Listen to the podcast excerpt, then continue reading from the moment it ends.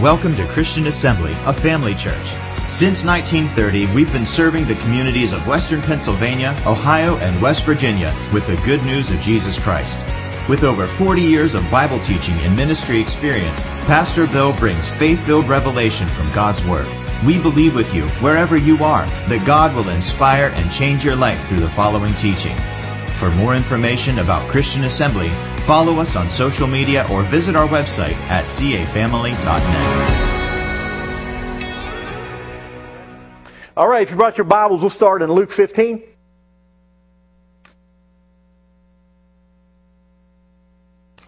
The Lord is good. Amen. Does anybody love Jesus? Thank God. I'm going to paraphrase. Our guys in the back probably going to get mad at me for this, but that, that's all right. We're going to do this because of time anyway. And um, so, anyway, in Luke 15, Jesus shares one of my favorite, this is one of my favorite parables in the Bible. And you'll see why here in a minute. Um, but what a, what a beautiful, beautiful story. In Luke 15, Jesus, everybody say Jesus. Jesus. One more time, Jesus. Jesus. Jesus is sharing this story. This is the King of Kings and Lord of Lords. Thinks it's important enough to share this that throughout all the ages, this would resonate with believers, with non believers. And, and so there's, there's an importance put on this. Amen? In the first story, Jesus shared a story about a sheep who wandered away. Child of God, you could say. And the father left the other 99 and went out to find the one lost sheep. And when it was found, the Bible says there was great rejoicing. Great rejoicing over the one lost sheep that was found. You know, maybe some of you guys, your kids have wandered off. Maybe grandkids have wandered off. Maybe, you know, uh, a situation like that in your household. The Bible anxiously waits your child's return. And the Bible says when your child returns, we're going to pray in. We'll pray and believe God together. When your child returns, the Bible says all of heaven rejoices. And uh, just such a beautiful thing. The Bible goes on to say, Jesus says this, shares a second story of a woman who lost her coin. And it says it was a coin from her headdress that she was saving for her dowry. She lost it and couldn't find it anywhere. She, she lit a candle, looked for it under the bed. She swept the house. She wept, she cried. Her neighbors looked for her with her. And finally, she found it after much looking. And her neighbors all came and rejoiced with her that she had found that one lost coin. And Jesus said there's rejoicing in heaven over one lost, over one sinner repenting and turning back from their sins. All of heaven rejoice. And then thirdly is a story I want to share with you just a little bit about.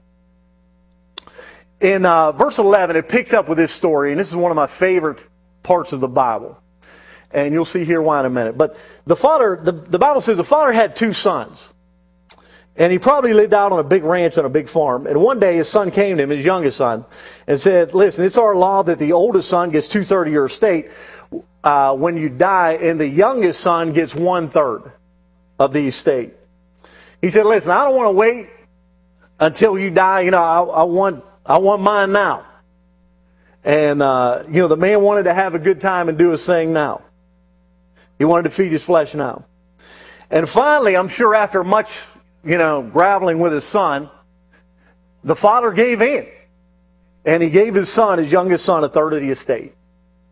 And the Bible says this that the young man in the parable was running from God.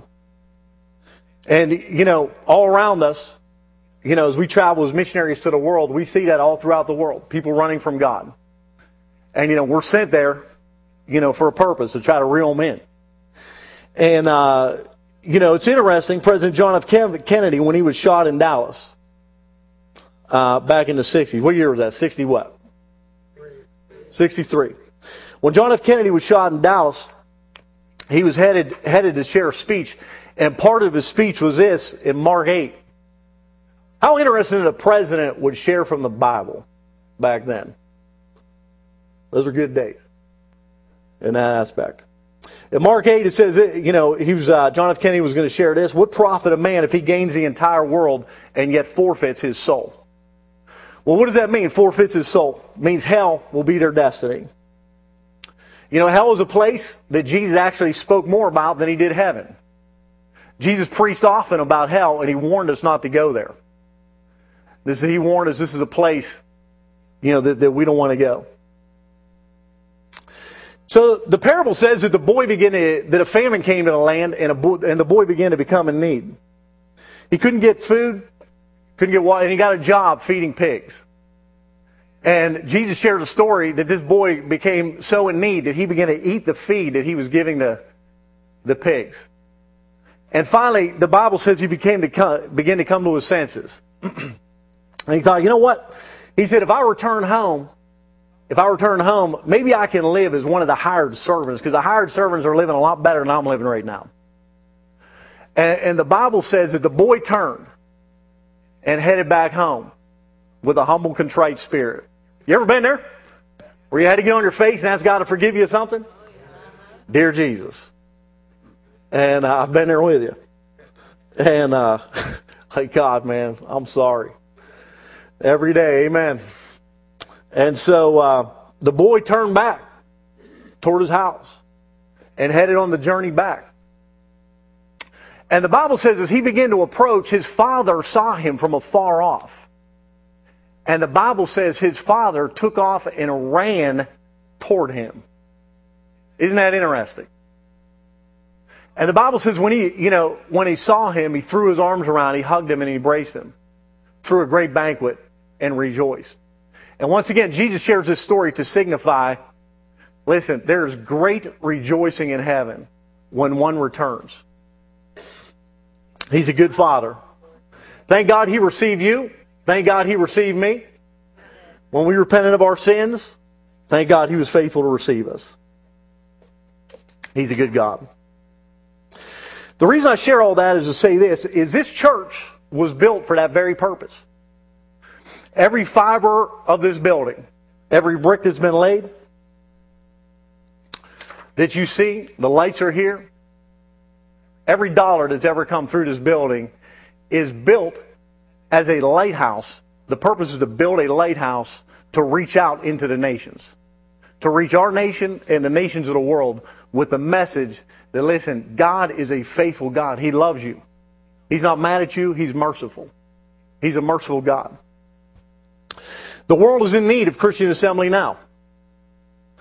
If you look around the world, in Africa right now, right now, I've been there. There's a woman crying out she can't feed her kids and she's crying out for an answer. God, I can't. She's on her face right now crying, weeping. Right now. God, I can't feed my kids. I don't, I don't know what to do. And we are that answer. You know, Latin America, somebody right now, they live in an abusive home. And, uh, you know, when the spouse comes home, there's abuse in the home. And right now, God, listen, send somebody. Send somebody to save me. Send somebody to help me. And Christian Assembly was built for that very purpose. Every brick is laid as you look around. Every fiber of this building is built as a vessel to bring the gospel to them. Every, every, every bit of it. In Pittsburgh right now, Ben will tell you, there's kids under the bridge, living under the bridge, and right now their, their parents are home praying. Listen, God, my kids made some bad decisions. Listen, send somebody to share the gospel with them. Share somebody to bring the light to them. I encourage you to come out and be, a, be that voice with us. And we are built to take the gospel to them. I was uh, not not that long ago. I was in Africa, working in Africa, and um, I got sick. We were traveling across the Sahara Desert, and we ran out of gas.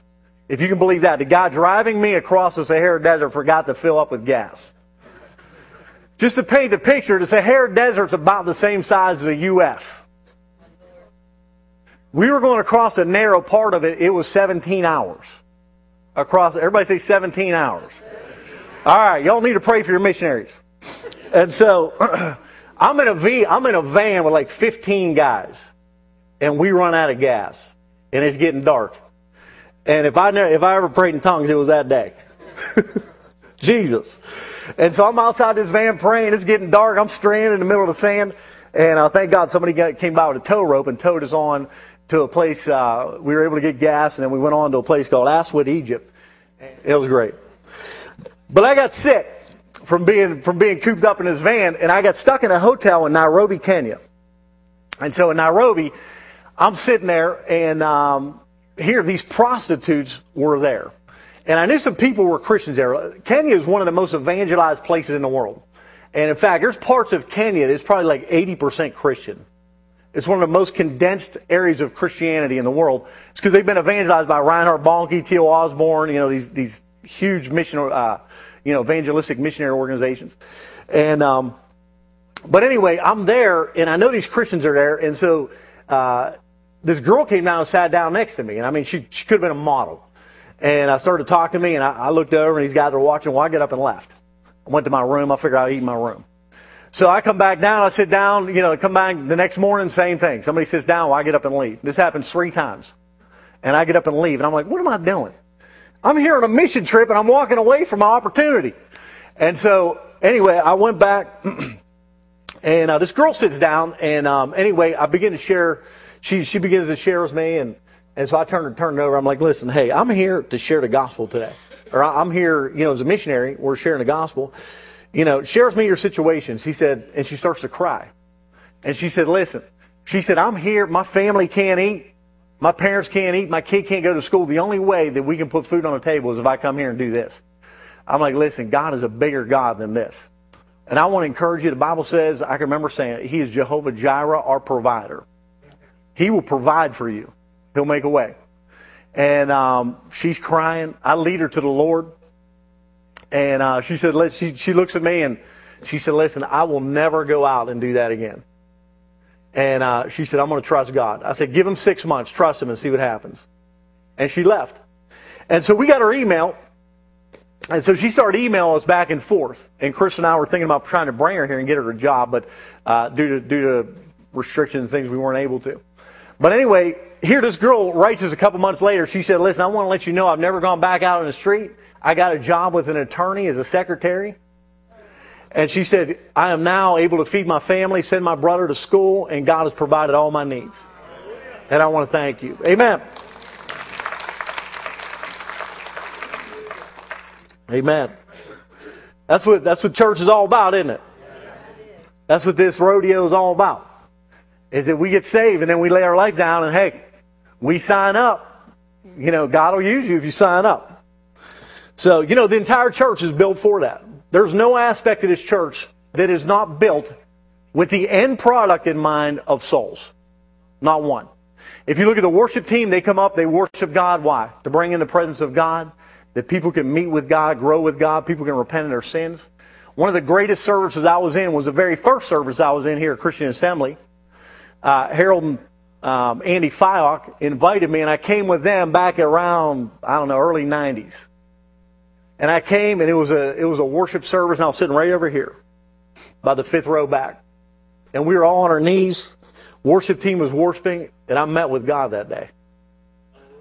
And uh, at the end of the service, Andy apologized. Will, I'm sorry. You know, our pastor teaches really good. I'm sorry you didn't get to hear him. I'm like, listen, that was the best service I've ever been in. I met with God today, and God was able to do some things in my life and, and help us get down the road. And uh, thank God we're able to we're able to win souls now. You know, if you look at the children's ministry, Chris in the back, with Kristen in the back, her job is not entertainment.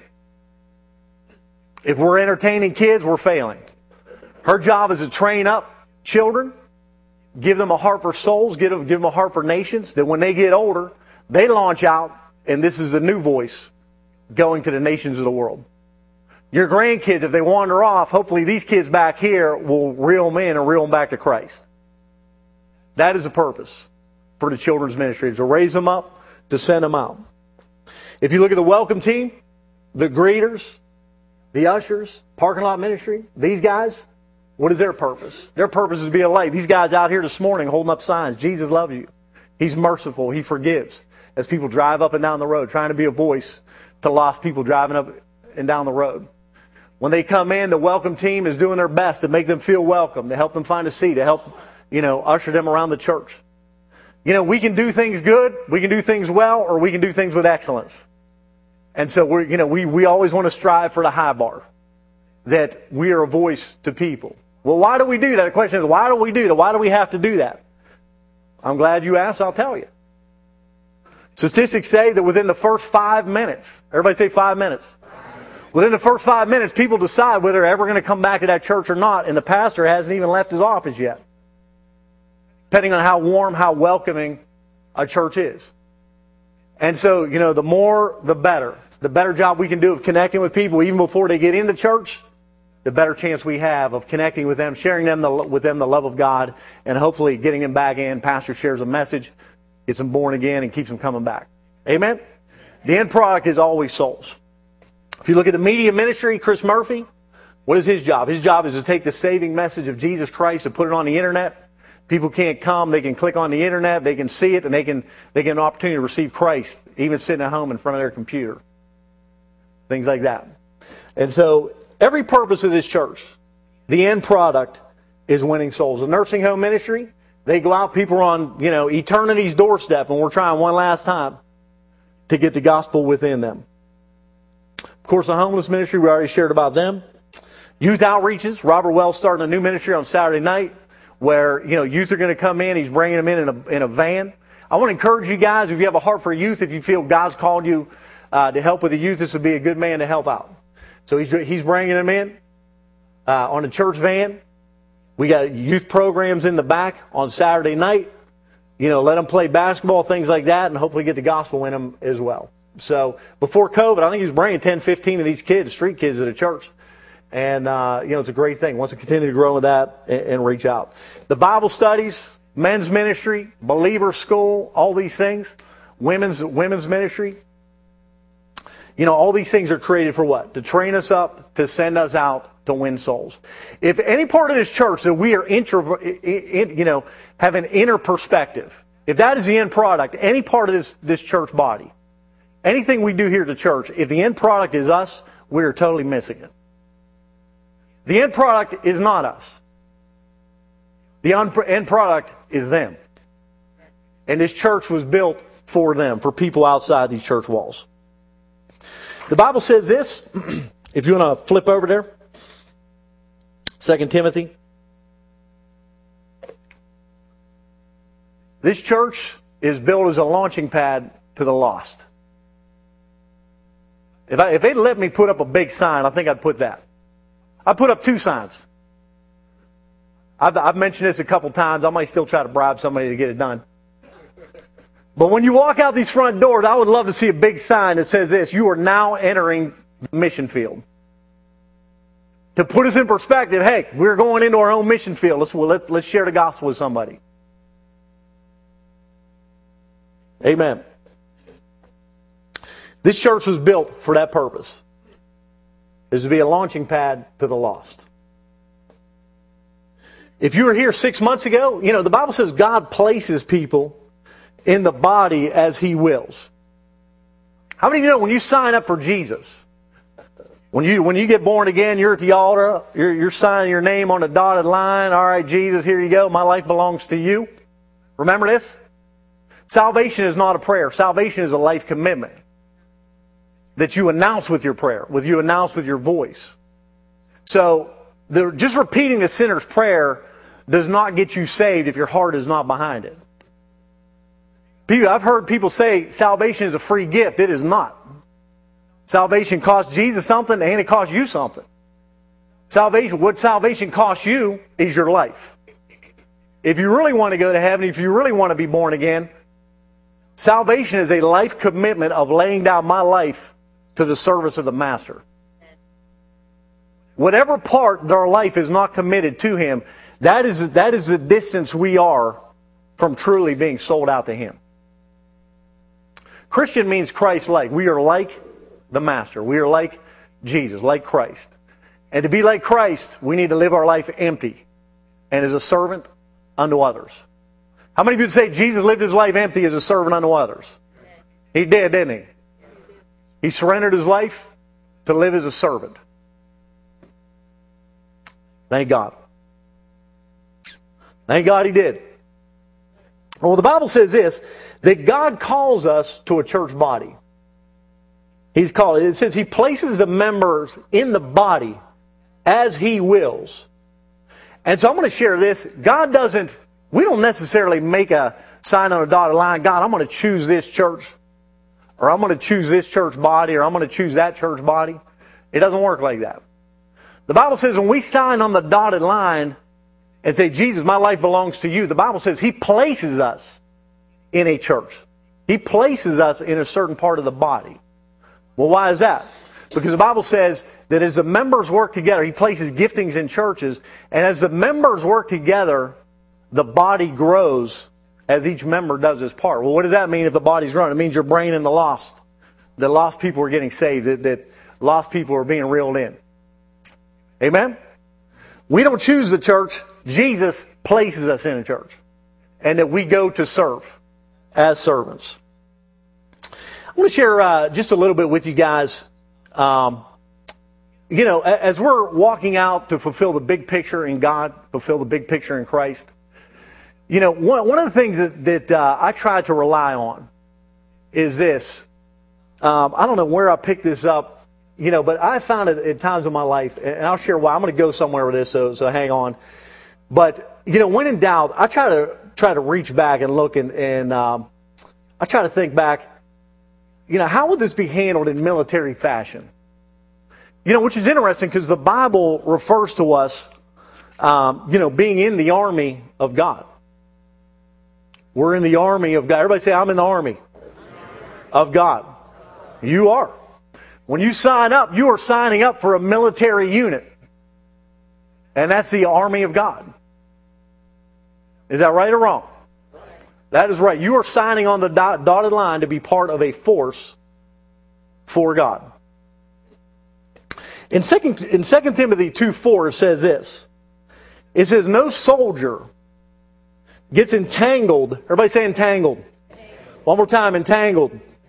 No soldier gets entangled in civilian pursuits since his aim is to please the one who enlisted him. We should have our mind on, on heavenly issues, on the, uh, on the prize that God has for us.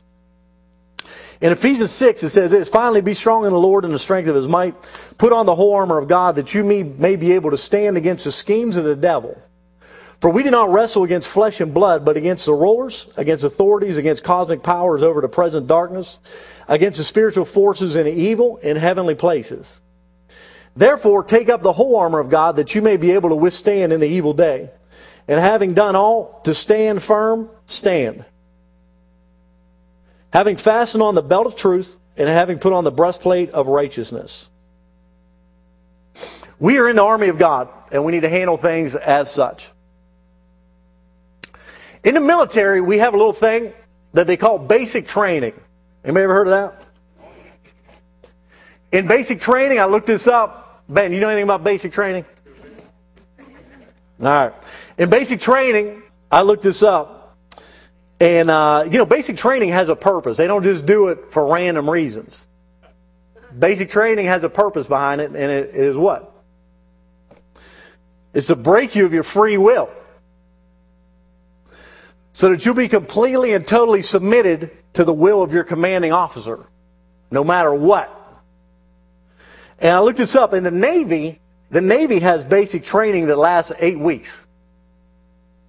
Eight weeks of hell.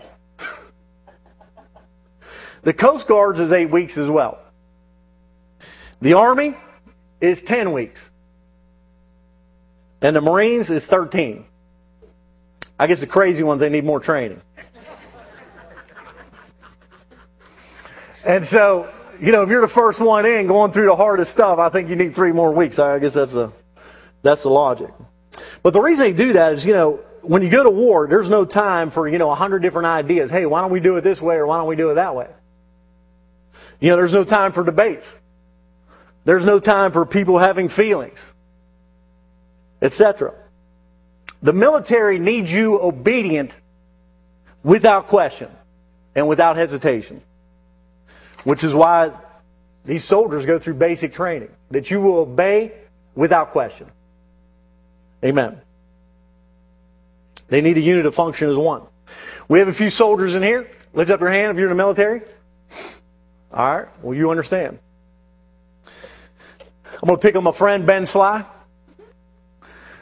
Ben Sly's been trained. He's been through been through the army training. He's got kids. Got two. Been through the Air Force, right? Two been through the Air Force, one through the Army, one through the Marines.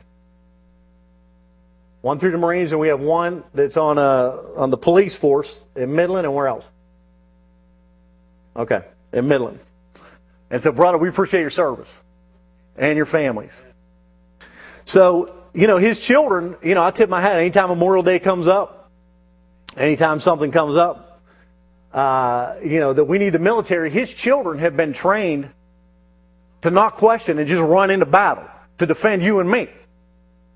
And so when the 4th of July comes, comes along, you know, Memorial Day comes along, I will stand and clap for your family every year till the day I die. And so we honor those who are, have not only laid down their lives for our freedom, but we honor those who've been trained and are willing to lay down their lives for another. And so we appreciate that, appreciate everybody who, who has served in the military. I'm going to share a story with you guys. We just went through, uh, we just went through 9-11. I want to share a story with you. And uh, this, this is an interesting story and, and it means something, uh, you know, to me. And so uh, hopefully, hopefully will you, uh, will you as well. There's a story of a, of a kid named Todd. And Todd, maybe, maybe you'll know this, Todd was on Flight 93 that crashed on 9 11. And uh, the one that crashed in Shanksville. Todd was born on November 24th, 1968 in Flint, Michigan, and he was raised with a strong biblical system and work ethic. He was raised a Christian. And so the family wound up in Wheaton, Illinois, a suburb of Chicago. And Todd attended Wheaton Christian Grammar School, where he played soccer, basketball, and baseball. He attended Wheaton Academy, a Christian uh, uh, high school, from 1983 to 1985. Todd, Todd later attended Fresno State, but he returned home to Illinois and transferred to Wheaton College. Anybody know who else went to Wheaton College? Billy Graham. He went to Wheaton College where he majored in business and he played baseball. I, I knew I liked him. Played baseball. Where he became a captain on the team. Todd Sue met and married his wife Lisa there, and they taught Sunday school at Princeton Alliance Church in New Jersey for six years. Unfortunately, he happened to be on Flight 93 that fateful morning on September 11th that left Newark inbound for San Francisco. At 9:28, while flying over eastern Ohio, terrorists entered the cockpit of the plane and took control, killing the pilots. Within six minutes, the plane changed course and was headed for Washington D.C. Several of the passengers made phone calls to loved ones who informed them about the two planes that had crashed into the World Trade Center in New York City and the third into the Pentagon. Todd, try, uh, Todd tried to place a phone call, a credit card phone call. Remember those in the back of the seats? Uh, credit card phone call through a phone located in the back of the, uh, of the plane seat was routed to a customer service representative who passed him on to GTE Airphone Supervisor Lisa Jefferson. Lisa has a, a book about this. You guys uh, might want to look it up. With FBI agents listening into their phone call, Beamer informed Jefferson that hijackers had taken over United Flight 93 and that one passenger had been killed.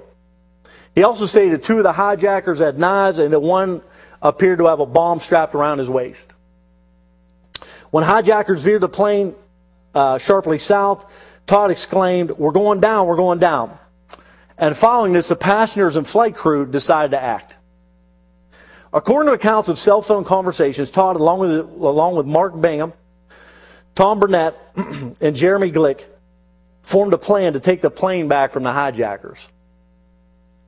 They were joined by other passengers and voted on a course of action, ultimately deciding to storm the cockpit and take back over the plane. Todd told Lisa Jefferson that the group was planning to jump on the hijackers and fly the plane into the ground before the hijackers could could uh, plan could be followed through.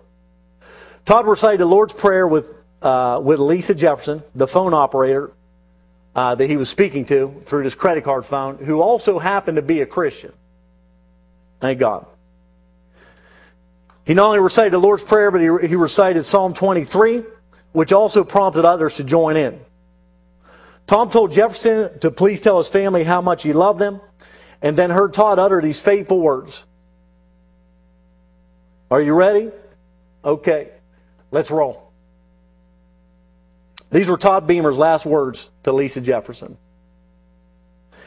It's interesting, President Trump acknowledged that the very first measure and victory in the war on te- terrorism began when a group of Americans took a simple vote and decided to fight back against the terrorists that hijacked the plane, led by Todd Beamer,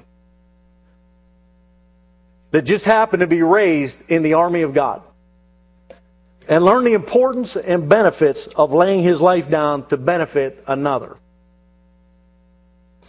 And so when we get saved, we instantly sign up for the army of God. We are soldiers in his kingdom. We are soldiers in God's army. We've laid our life down for him for the benefit of another.